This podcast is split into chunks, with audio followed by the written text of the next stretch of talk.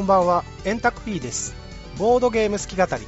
このポッドキャストは自分の好きなゲームについて好き勝手に語る番組です。今回のテーマはアンダーウォーターシティーズですが、今回はローカライズの苦労や長峰さんの来歴などを語ります。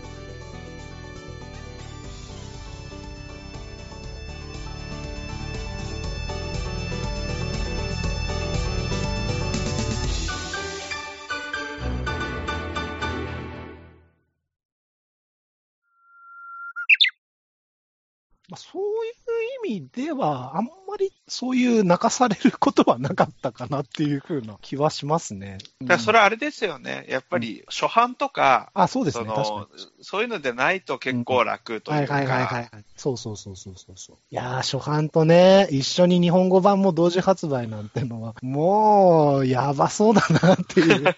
同時発売だけはやめた方がいいですね。そうそうそうそう。他の国でバグチェックなりやらそうそうせてから、そうそう。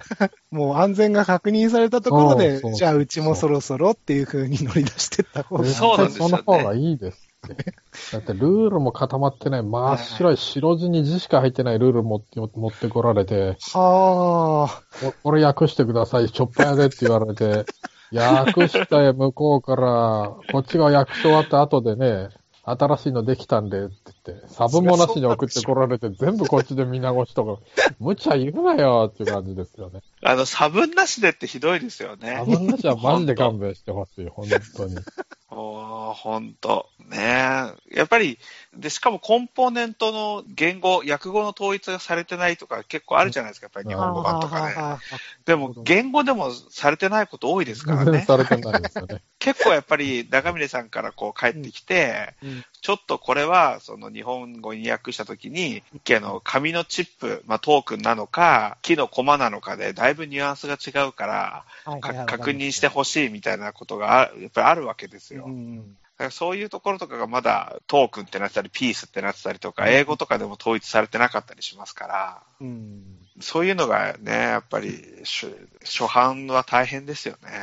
なるほど。そういう意味ではやっぱりね、はい1年ぐらいスパンがあって出せる。ると、本当はいいのかなっていう気もしますけど。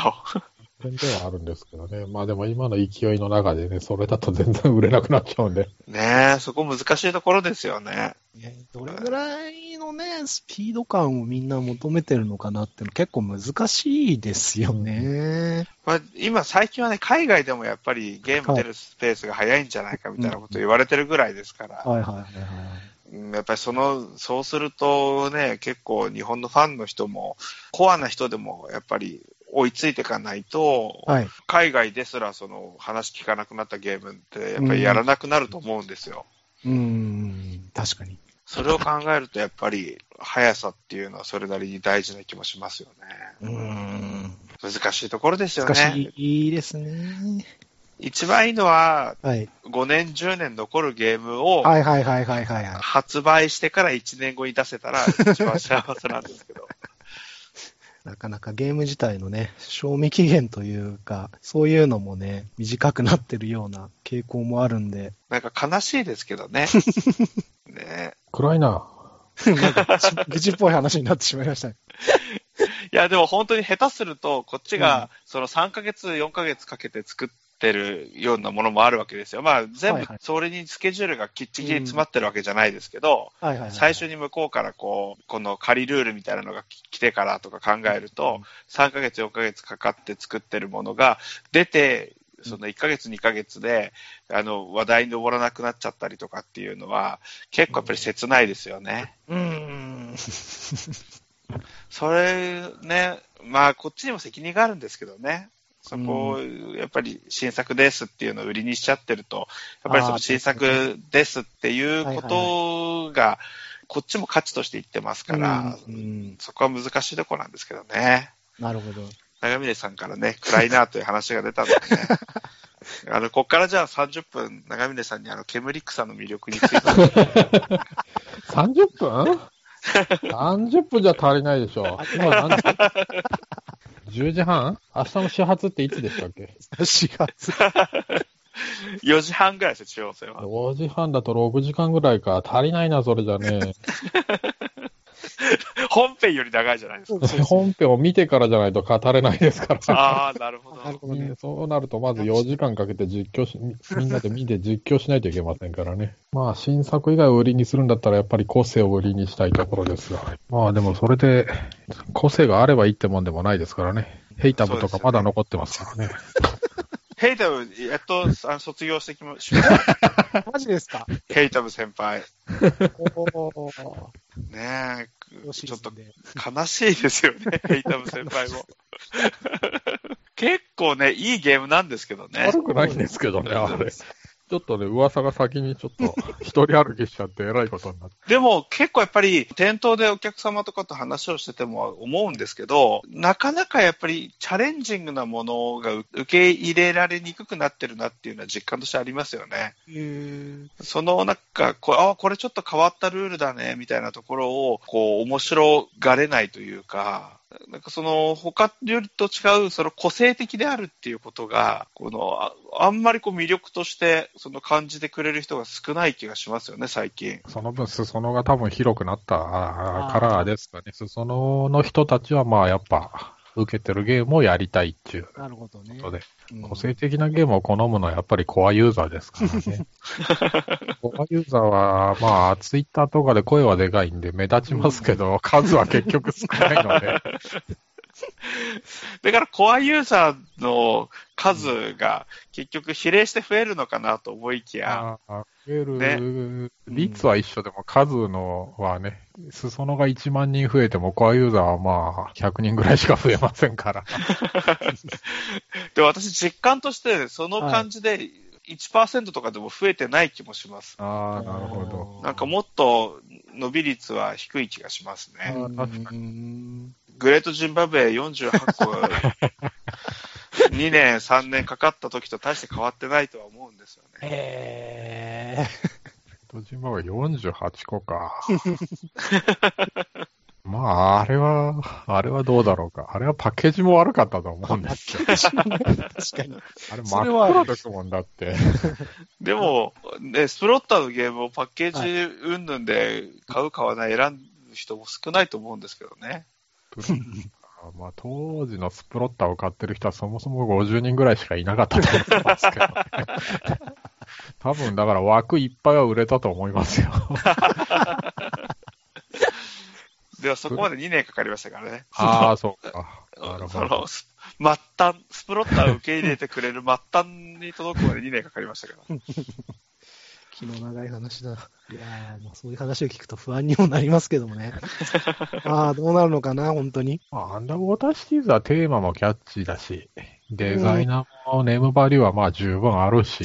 ありますかねいやー、だって遺言だし、ちょっと前の人はシップヤードだって出てるし、いや、全だいぶあるでしょ。微妙なところだとは見た目もまあまあ美しいし、うん。見た目はいいと思いますよ。うん。グレートジンバブエとは比較になる。グレートジンバブエと。まあ、比べる対象がグラグレートジンバブエならまああれでも、すけどグレートジンバブエ基準でいろいろ語っていったら結構見えてくるものあるかもしれないですよね。かなゲーム内容もそうですし、パッケージデザインもそうですし、うんまあ、グレートジンバブエと比べてどうだっていうとところを一つの基準にするっていうのは、わかりやすくていいかもしれないですよね。わかりやすいけど、そこを基準にしていいんですかね、そもそも。いいです、いいです。もう、うちからも育ってくれましたし。あれはでも面白いゲームですよね。いや、そうですよ。ゲームとしては面白いんですよ。ちょっとね、移動のところがちょっと煩雑っていうのがあるんですけど、盛り込まれてるシステムは、すごいシンプルなんですけど、独自性がありますし、プレイ時間も2時間ぐらいで本当にスパッと終わる感じのゲームなので。そうなんですよね。あの、ボリューム感含めてスプロッターと俺思ってるんですよね。はいはいはいだか、ら、フードチェーンマグネットの方が評価は高いですけど、あ、はいはい。私はどっちかというと、スプロッターの中では、ちょっと異質すぎるというか、やっぱ要素をあれだけ増やして、その分ボリュームも増やしてたら、私はちょっとスプロッター、ちょっと違うんじゃないのって。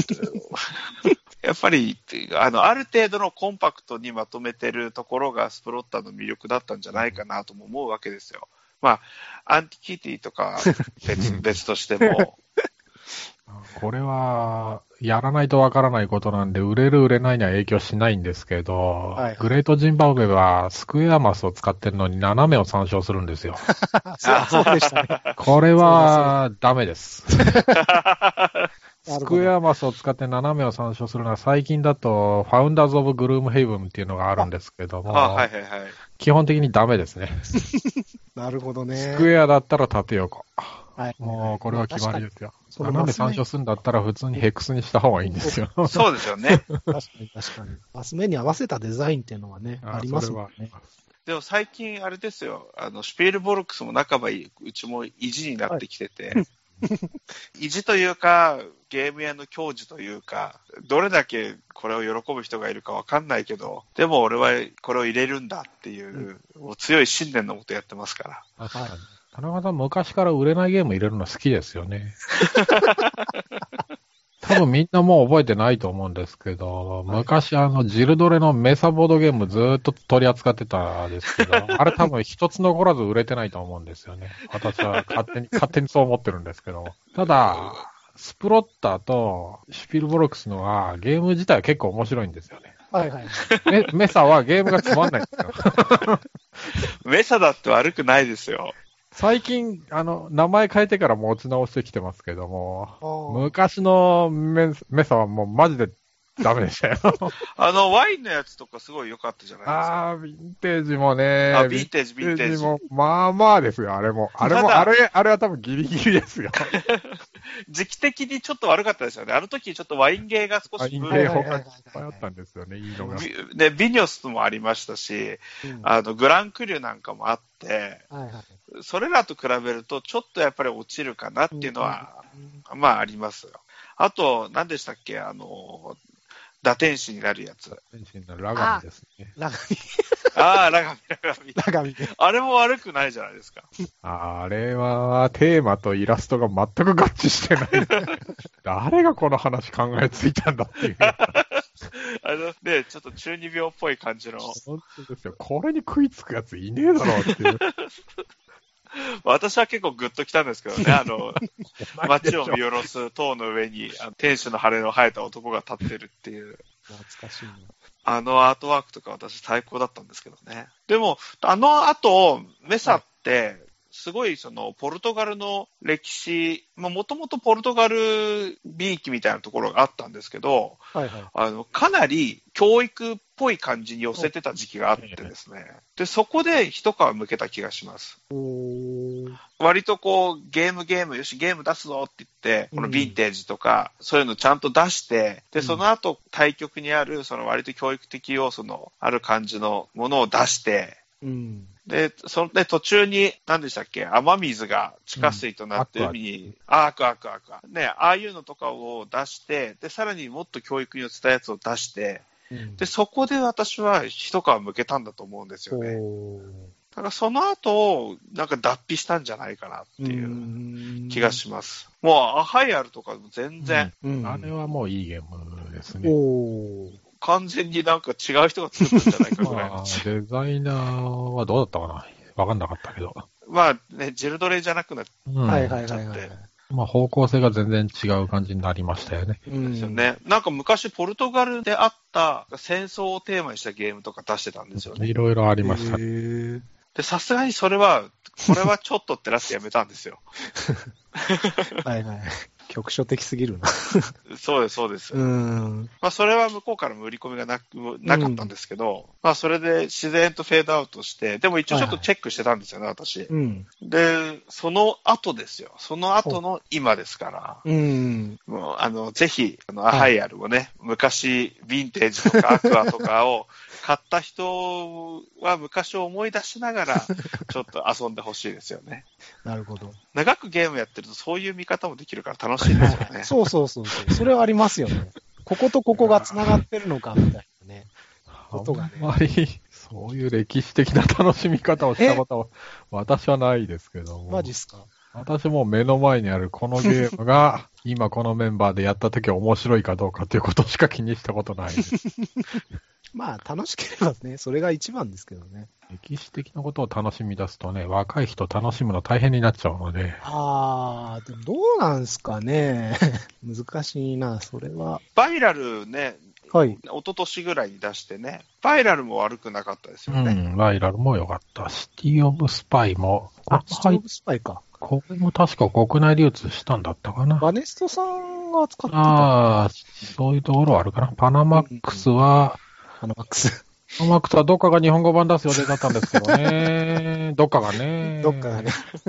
うん。予定、予定に入ってたのがいつの間にか消えちゃったもんで、そん出てこなくなっちゃったんですけども。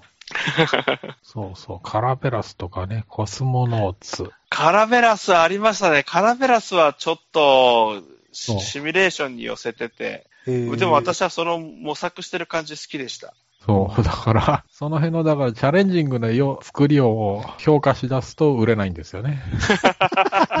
それは、あの、キックとか、キックの荒々しさを評価する人とか、同人ゲームでどんだけ遊べなくても新しいところがあれば評価する同人菩薩とかと全く同じ評価軸ですから。そうですよね。それを他人に押し付けちゃいけないですよね。じゃあ、やっぱり俺もこう、スピールボルクスとかとの付き合いをそろそろ考えた方がいいのかな。いやいやいやいやスピードボックスもね、まあいいのもあるんですけどね、一個一個見ればね、全体的にもいいですよね。まあアベレージは低くないですそうよ決してね。悪くはないと思いますよ。でもなぜか結構ね、変形メーカー扱いになっちゃって。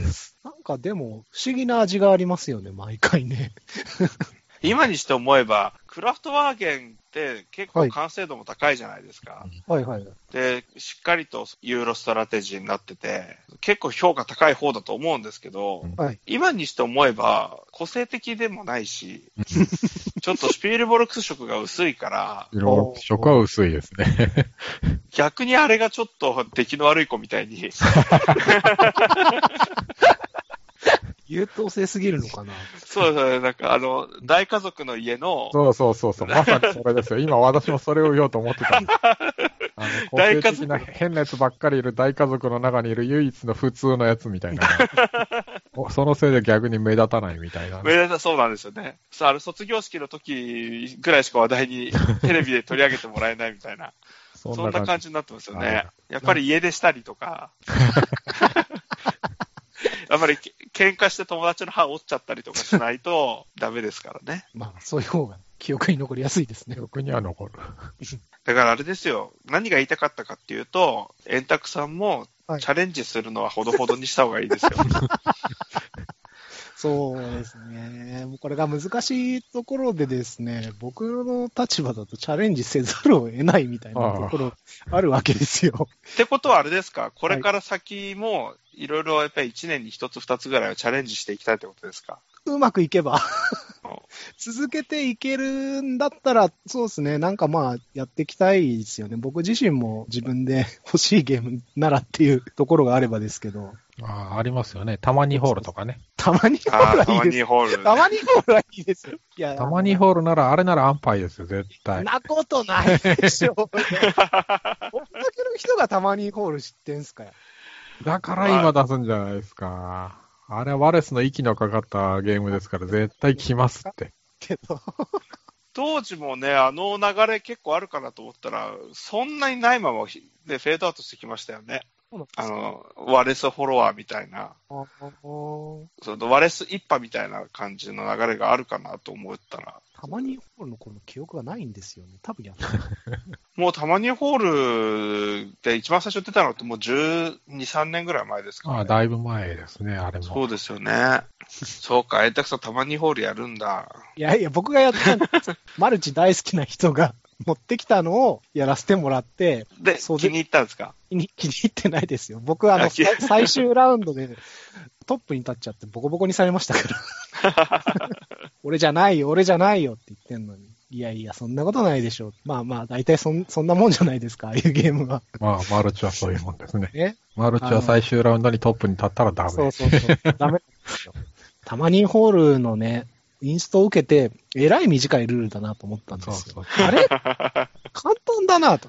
これゲーム成り立つんかなって思って始めてみると、すんげえドロドロのゲームで、あ、はいはいなるほどはいはい。それでか、みたいな。あまりにも説明書がね、簡単な割になんかプレイ時間が妙に長いみたいな、そういうゲームはもう、うん。明らかにマルチ味があるのかどうか そういうところで、ちょっと身構えるようになりました。まあね、ほん最近の本物本当の新作は大手がどんどん取ってっちゃいますからね。やっぱりこういう歴史に埋もれたいいゲームをどんどん掘り返していかないと。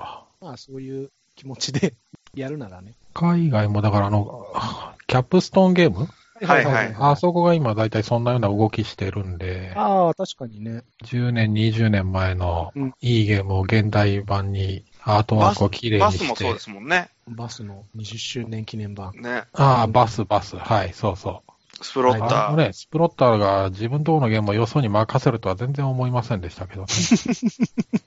あんまそういうことしないイメージですけどうね。ん、だって、いつだったかな？フードチェーンの時、はいそういうことやったことないからオタクで印刷してよって言って、こっちで、こっちで印刷させてもらったんでしたよね。そんな話を確か聞いたことがありますけど詳しいでね。すよね、田中さんが。まあでも、ニューゲームズオーダーさんがだいぶコントロールしたんで、うん、そうそう。そこまで私も把握してるわけではないですけれども、まあでも基本的には、スプロッターの人は、なんかよくわかんないんだよ、みたいなことはすぐ言いますから。あいつら同人メーカーだからって言いますよ。吉田さん本当そうです。ど同人メーカーですよね。まあでもね、だから、キャップストーンの人はすごいやる気があるってことですよね。うんなるほどね。なかなか多分、うんって言わないはずなんですよね、スプロッターは。結構海外デザイナーさんで昔出したゲームとかを再び出したがらない人とかもいますし、うんうんうんはあ。誰だっけ？やっぱりキーシリーズのデザイナーなんかもそんな感じらしいですけどね。そうなんだ。へえ。ああ、そうですね、そうですね。なんかキーシリーズねうんキーシリーズの過去作とかは、結構なんかね、聞いた話だと、リメイクの話があっても、やっぱり返事が芳しくないみたいで。うん、断ってるっつってましたね。でその辺を、こう、マルチ大好きゲームズでなんとかこう、いやいやいやいやいやいや。そういう難しいところに、大手がこう採算の取れないっていう感じでやらないようなところに突っ込んでいっていただいて。まあ、なんていうか、そういう立ち位置の分け方みたいなのは、まあ、あると思いますけどね。うん。まあ、やるとしたら、そういう風な感じにはなるとは思いますけど、おのずと。テンデイズはもう、ホイヤーラントのゲームで稼いだ分を、他のところで吐き出す形で、吐き出してはいはいいでし チャレンジしていただくという感じで。でもね、結構私、そのブルーオレンジにしたって、クラニオにしたって、最初はチャレンジのつもりだったんですけど、ああ、そういえばそうですね。ブルーオレンジも序盤のゲームは結構当たり外れがあるというか。そうです。最初は結構厳しかったですからね。ょ。へえ。もう、しかも今だから言えますけど、はいあの、なんか売ることができずに捨てたゲームもあるんですよ。それは初耳ですね。あの、品品質がすごい悪くて、あブルーオレンジがまだすごいちっちゃかった時に、はいはいはい。その中国の工場で作ったんですけど、やっぱりわか向こうもわかんないから、ああ、なるほど。あ。そのクオリティコントロールができてなくて、はいはうん。で、フランスでは問題なかったらしいんですよ。うんまあ同じ品質でも。はいはい。やっぱり海外の人って、あなるほどね。そういったところは、あまり日本の顧客、まあ、ユーザーさんと違って、割とおおらかというか、うん。なんですけど、私が日本人のお客様の代表として見たときに、うんいや、これはちょっと日本では受け入れられないなっていう感じの品質のことがあって、へえ。それ、あの、泣く泣く捨てました。捨てた。すごいな。箱潰れとかそういう扱いじゃなくて捨てちゃったんですね。なかなかそうできることじゃないですね、それは。うん、やっぱり、その、すごいね、安く売ったとしても、うんちょっとそのね、メーカーイメージもまあそうですよね。持ってる下がっちゃいますし、なるほど。いやー、きてえな。そこから繋がってるってのもすごいですね。ねえそこで諦めるけど。そこでね、もうダメだまあ、その時はボリュームも全然少なかったんで、今と比べると。。るほど。だから金額としてはそこまでやばいっていう金額でもなかったんで、まあこっちとしてはね、あの、それよりは、まあそれをきっかけにパートナーシップが強くなればいいかなぐらいの感じで、あの、まあ日本でしっかりとやりたければ、こういうところのクオリティのコントロールもちゃんとやってねっていうことなるをほどね。あの、はっきりと言って、うん。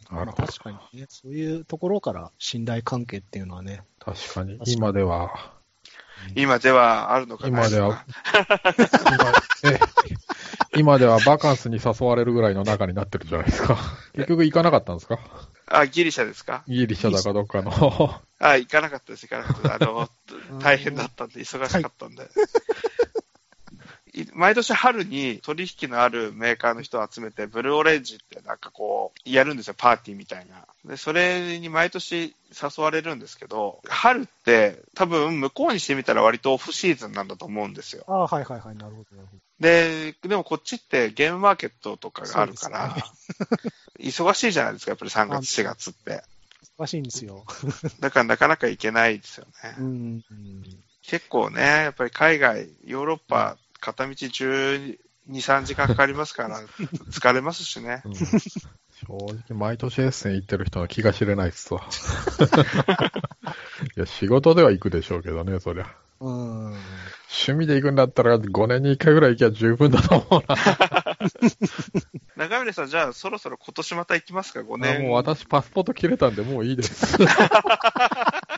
長峰さんはいつ行ったんですか？いつでしたかね、あれね。だいぶ前に、田中もう結構間さんに前ですかねもうだいぶ前ですね。写真を見ると、7年ぐらい前ですかね。えー、撮影日時が2012年ですから、まあ、だ7 7年前です。7年前ですね。2012年のエッセン。いい年じゃないですか。いい年そうかな。2012年ずっと。テラミスティカの年じゃないですか？違います？どうだったかなプレスリリースの時にアホみたいにでかいサンプルを持ち込んでたのだけは記憶にあるけど。テラミスティカって2012年でしたっけ？じゃあ、あの、アリの国とかの時ですか？そうです、そうです。そうか。なあ出たのは2012年。ああ、そうですね。あってはいます。はい。じゃあやっぱり長峰さんが行ったと、行く年がいいんじゃないですか？豊作になるんじゃないですか？いやいやいや。それはどうかな。別に行ってない年もドミニオンの年とか豊作だった。あ、そう、エッセンで思い出したんですけど、僕、あの、最初メールを送ったのエッセンの前だったんですよ。はいはい。だから、当然のごとくエッセン来るのっていうふうに聞かれて、いやー、残念だけど行けないんだよっていうふうに、まあ、返信したんですけど、どうも、あっちのデリシャスゲームズのブースめっちゃ小さかったらしくて、スカウトアクション頑張ってねみたいなことを言ったんですよ。はいはいはい。そしたら、向こうの、まあ、担当してるのは奥さんなんで、スカウトアクションって何？みたいな感じの。お金がないからスカウトアクション参加できないのよ、えーエッセンシュピールだけよ、みたいなことを言ってて。その後に、後で主人から聞いたの、そういうことだったのね、ごめんなさいね、みたいな感じで。もうそれぐらい、奥さんはあんまり知らないみたいな。まあ、多分普通の人ですね。そうそうおそらく。で、実際デリシャスゲームズのブースも、なんかテーブル一つぐらいのすごいちっちゃいブースだったらしくて、あんまりにも小さすぎるんですけど、まあ遊びたいっていう人が来るから、二日目から机を増やして、えー、なんとかデモプレイをできるようにしたみたいなことを言ってて、こういう話聞いたけど大変だったね、みたいに言ったら、でも3日目からもう売るものなくなったから大丈夫だったみたいな。言ってるわけですよ。まあ、なんかすごいその辺も含めて、なんというか、まあね、ノリが同人サークルっぽいなっていう感じで面白かったですけどね。でも3分の2が、でもそんな感じですからね。そうなんですね。もう全然僕も言ってないんで、イメージがその辺がつかめないんですけど。あもう日本語版を出したからには、もうパブリッシャーの仲間入りですからね。今年のエッセンには行かないと、ちょっと。いやー、今年も行く予定ないんですいけど。やいやいやいやいやいやいや、もう行かないと。そう、周りがほっとかないですよ。いやいやいや来い来い来い来いって、うちのゲームを見てくれ見てくれって。そうそうそう。もう行かないと、多分、争奪合戦に乗り遅れますからね。まあ、だからそういう意味で言うと、メール出してみるっていうかね、声かけてみるっていうところから何でも始まるみたいなところがあって、それやらない限りは何にも変わんないし、出してみるとひょっとしたらワンチャンがあるみたいな。そうです、そうです。感じなんですよね、何でもね。やっぱりやるかやらないかですそうよ。そうそういいつやるかですよ。ねあの、長峰さんという心強い翻訳者もいますしね。そうですね、おかげさまで。長峰さんに断られたら、自分でやるしかねえな、思ってて。まあ、大体何でもやりますよ。国茶以外だったら。違い以外だったら。まあ、国茶でも頼まれたら、いやいややりますけど。いやいやいや、長峰さんってやっぱりルール訳してて、こう、じわじわとゲームの全容が見えてくる感じが好きなんですか？まあそうですね。ていうか、ルール読んで訳してる人みんなそうだと思いますよ、さすがに。だから逆に、仕事以外だったら読んでて、これつまんねえなってやめようっつってなること結構ありますしね。あまあえー今は最近は趣味で訳すこともほとんどなくなっちゃいましたけども、昔は結構ありましたね。結構あれですか、そのやっぱり最初の方で、なんとなく感覚的にわかるもんですか？これこのまま読んでっても大して面白くないだろうな、みたいな。まあ、どっかで例えばクリティカルなタイミングがやっぱありますよね。ここでこんな処理しなきゃいけねえのかよってなったらもう大体 あダメですよね。どうしてもやっぱりあの、10days.tv のね、エッセン注目作の回見てても、やっぱ長峰さん、こういうゲームなんじゃないかっていうところまでね、触れて喋ってるんで、そこまで読み取れるんだなっていうのはそうですよね。一う番しっかりと読み取ってますもんね。まあ、ルールがあれば読んでいきますし、んうんなかったらまあ見た目で想像してるだけですけども、結局最終的にゲーム棚に飾っといてもしょうがないんで、うん遊んで面白いかどうかが一番重要ですからね。そこが伝えられるかどうかが、紹介番組では重要ですから。はいはいはい。私はあれなんですよね、結構 10days.tv のエッセン注目作の時って、うちでは扱わないだろうけど、はい個人的には結構気になるなっていうのを、やっぱり、そうですよね。あげることが多いんですよ。うんはいはいはいはい。でも、それがじゃあどこかで入るかっていうと、入らないことも多くて、はいはいはいはいはい。悲しいんですよね。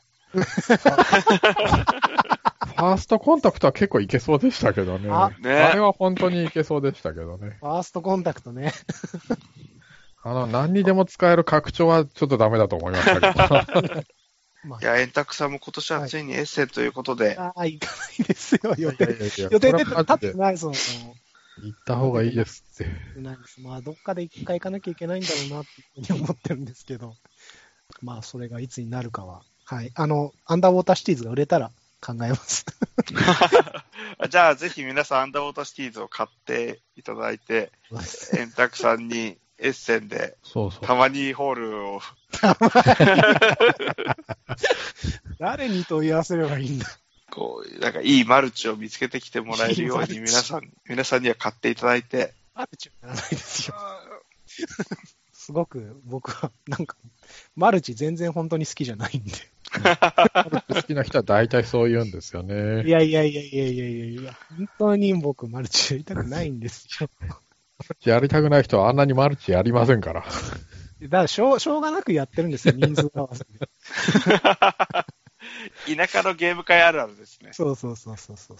まあ、で、僕もやっぱり新しいゲームというか、やったことないゲームはやってみたいっていうのはあるんで、まあ、とりあえず一回経験してみましょうか、みたいな感じでやってみると、やっぱりマルチじゃねえかっていう オチになるんで。か3人以上でやるゲームは本質的にみんなマルチですからいいんですよ、まあそれで。はそうですけど、そのマルチ度合いっていうか、完全な多人数、多人数ソロゲー以外はみんなマルチですから、3人プレイ以上だったら。そうなんですよ。ただ、そのね、マルチ感をうまく感じさせないで、うまいことそんなぬるいこと言ってちゃダメダメ。バスバス殴ってぶち殺さないと僕そういうのなんですよ。僕の好きなゲームはそういうゲームなんですよ。本当なんですよ。そんな直接殴り合うゲームじゃないんですよ。初手で相手をぶん殴って2時間地蔵にするぐらいのゲームが本物のゲームですから。そんなね、敗者救済があるようなぬるいゲームやってちゃダメですよ。でもあれですよね、あのそのシビアなゲームの方がやって楽しいですよね。これはわかります。その厳しさの向こうにある、厳しいからこその充実感みたいなものって絶対ありますよね。それはあります。ただ、そそういう、あの、なんていうか、充実感みたいなのは1年に1回ぐらいでいいんじゃないかな、みたいな。これを味わった後は、もう1年間このゲームには触れなくてもいいかな、みたいな、充実しすぎる感が あるというか。えーちょっとでもね、マルチじゃなくても、ほんのちょっとでも攻撃要素があると嫌がる人いますけどね。まあ、いますけどね。まあ、だから攻撃してギスギスするのが嫌だとか、そういうのはもう本末転倒ですからね。そういうことしてもギスギスしないメンツとやるのがボドゲですから。そうそうそうそうそう。本来的にゲームはそういう風に遊ぶことを、まあ、想定してますからね。うん。ということで、もっとバスバスマルチやっていきましょう。いガスがいやいやいやいやいやいやいやあの、僕がやりたいって言わなくても、どんどんマルチを持ち出してくる人が、周りにいるん、周りにいるんですね。周りにいるんですよ。僕がやりたくてやってるわけじゃないんで。一人いるわけじゃなくて、周りにいるんですよ。そう、あの、周りに3人います。ってことはもうあれじゃないですか。あの、円卓さんがマイノリティってことだか多数決で言えばそうですね。ら、そうですよね。だからもう諦めちゃえよって話。いやいやいやいや、僕は必死こいて、あの、ユーロのお上品なゲームを広めていこうと思ってるわけですよ。マルチだったら、今あのゲームスロオブスローンズがすっげえ流行ってますから、はいはいあれ、あれの日本語版出したらバカ売れすると思うんですよね。あファンタジーフラ、ファンタジーフライトなんで、まあ多分もうコネができちゃってますけども。ね。あと、まあ、半券もんだから、どうなんですかね。案件も。ただ、ゲームの方は小説ベースですから、ああ。だから半券もそこまでは関係ないんじゃないかなと思いますけどね。まあ、でも難しそうだなという、まあ あ、れはある。うん。映画とかベースのゲームは難しいでしょうけどね、多分。出版社の方が話つけやすいですよね。うん。あ、おそらく。やっぱりえ映像は難しいですけど、うん。出版社にその名前を使わせてもらっていいかっていうのは多分そんなに大変じゃないんで。うーん、なるほど。まあ、実際名前ぐらいですからね、使ってんのが。うん小説の引用文がバスバス入ってるわけじゃなし。うん。もしあれだったらあれですよ、あの、タイトルとか変えちゃえばいいんですよ。いや、別に日本語版にしなくてもいいんですけど、ね、何ですか、セイミ in the Super Crazy World とか。いや、なんかこうね、ゲームオブスローンズって名前も使えないでしょうし、はいはい。その、やっぱり七王国の玉座でしたっけ？っていうタイトルも使えないってなった時にはね、剣の玉座に座るのは誰だ？ゲームとかですね。まあ、ほ。ら、あ円卓さんの好きな安田先生も、いやっぱり独自のタイトルを。つけるという、はいはいはい。いいのこれ大丈夫なの？それぐらいは大丈夫ですよ。それぐらいは大丈夫でしょうよ。僕もフォローされてるんで、いいことしか言いませんからね。やたら音体に絡まれてないですかめっちゃフォローされてるから。そうですよね。私もイタルさんもフォローされちゃってるので、もう牙を抜かれた虎みたいなもんです。首輪がついてるような感じです。うかつなこと言えないですね。安田先生はでもどこまで行っても、やっぱり根っこはゲーム好きですから大丈夫ですよ。ゲームのことでお話ししてる以上は、そんな、そんな悪い風には取取られません。まあ、あとせっかくなんで、長峰さんのお話を聞いてみたいかなっていうふうに思うんですけども、長峰さんは、ボードゲームとかってのはいつ頃から始められたんですか？難しい問題ですね。難しい問題。もともとは、なんか TRPG TRPG TRPG の人なので、ですよね。TRPG で何をよく遊んでたんですか？一番遊んだのは多分大学時代にソードワールド。ああ、あやっぱりソードワールドなんですね。まあ、年代的にはそうなりますね。あれが一番良かったですね。まあ簡単だったし、文庫だったんで全員がルール一冊ずつ持つのもうんうんうん楽勝だったので、まあやりやすいですわね。どうしたって。じゃあ、音体には大変まあ、な。TRPG の神様なのはもう間違いないですよ。ドラゴンマガジンとかずっと買ってましたしはいはいね。で、まあそこに古い方のシビライゼーションとかもあったんで、まあボードゲームはやってましたよね。フンタもあったし、はいはいはい。18もあったし、へえ。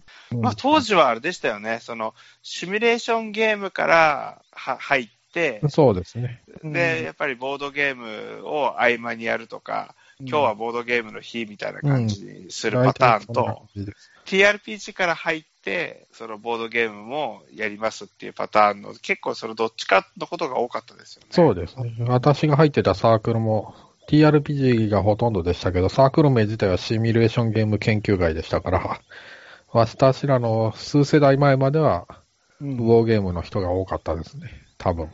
信州大学ですか？そうですね。ですよね。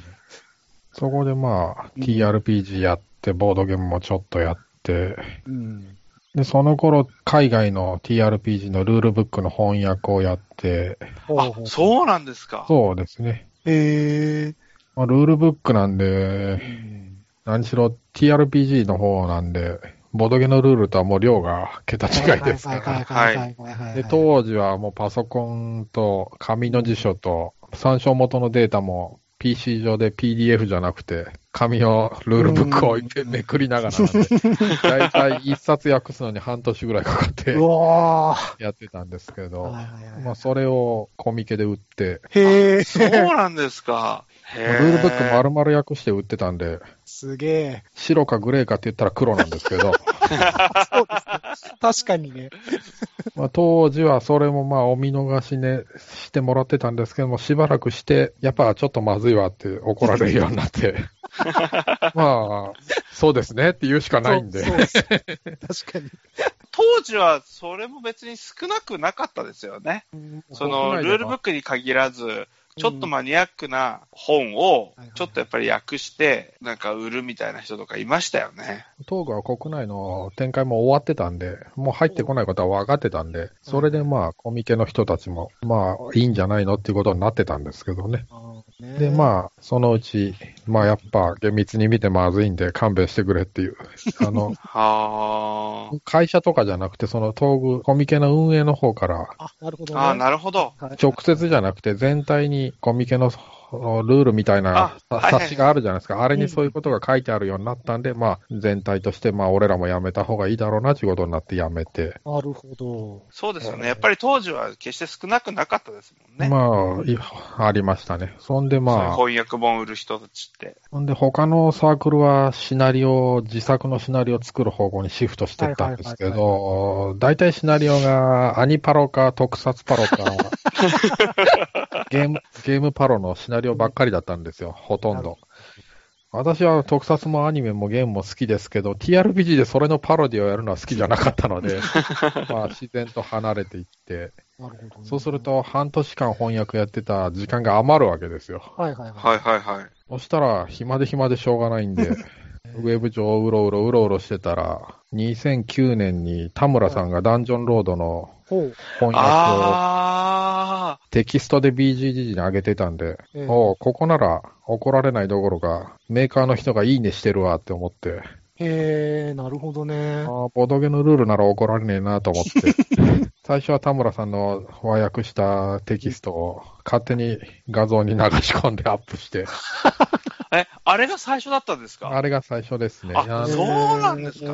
私の履歴を見ると、電力会社、ファクトリーマネージャーが最初になってますけど、これはアップした時期が逆になってるだけなので、うん最初はダンジョンロードになりますね。そうなんだ。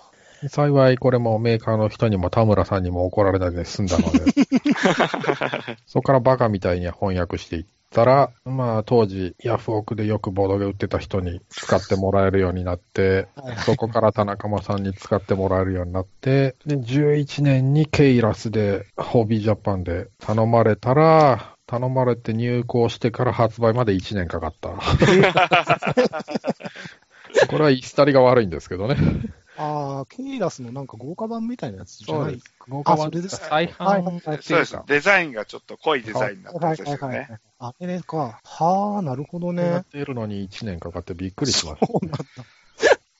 別にね、そんな時間かかりそうな感じでもないのうんそうなったのか、未だにわかんないですけどね。田中間さんは何を一番最初に依頼したかとか覚えてます？依頼は覚えてないので。覚えてないですね。取り扱ってもらったのは、田中間さん経由、直接じゃないですけど、ドメインが最初ですね。ライオンハートだから、あ、レーベンヘルツの、ね。レーベンヘルツの英語版、ええあれをつけて店頭で売ってもらったのが多分最初ですわ。ああ、そうですね。あの時はまだアメリカからの方が仕入れしやすかったんですよね。ええ当時は。まあもう10年前の話ですからね。あの時は少なくともうちに関して言えば、あのヨーロッパ、ドイツとかよりアメリカの方が商品は仕入れやすかったです。ええ意外。今、あんまりね、アメリカからってのは入れてないっすよね。アメリカからやっぱ送料が高くなったのはあ、と、はあはあはあ、で結局、まあアメリカから入れるとき、その問屋とかだったんですけど、はい。まあやっぱりどうしてもそのまとまった数とかが難しいわけですよ。うん。で、やっぱりアメリカのメーカーって大きいところとかが多いんで、うん。で、自然とやっぱりそのインディペンデント系が多いヨーロッパの方にシフトしていった感じですかね。なるほど。うん、で、結局1回、2回やっちゃえば、ちょっと流れが違っても、国が変わっても、大してやるプロセスは変わらないじゃないですか。まあそうですね。だからなんかちょうどそれでアメリカで慣れておいて、うん。まあヨーロッパの方に自然と流れてった感じですかね。なるほどね。今は、長峰さんはほとんど企業の依頼の翻訳やってるっていう感じなんですか？できれば自分が買ったやつやりたいんですけど、暇がないもんで。本当はレッドドラゴンインのカードとかやらなきゃいけないんですけども、半年ぐらい積んでありますね。はいはいはいどっか途切れたらやろうと思ってるんですけど、全然途切れないんですよ。へてかさっき言ったように、あの、ドラフト状態でうちに回ってくるもんですから、1本あたりにかかる時間がかかってしょうがないんですよ。なるほど 2回3回と同じルール見直さなきゃいけない。そうですね。確かに昔は、あの、もう出来上がったやつをそのまますぐ。一発訳すだけだった投げはこれだったらあるそんなかかんないはいはいはいはいはいはい。なるほど。全然違うんですね。違いますね。ああ、なるほど。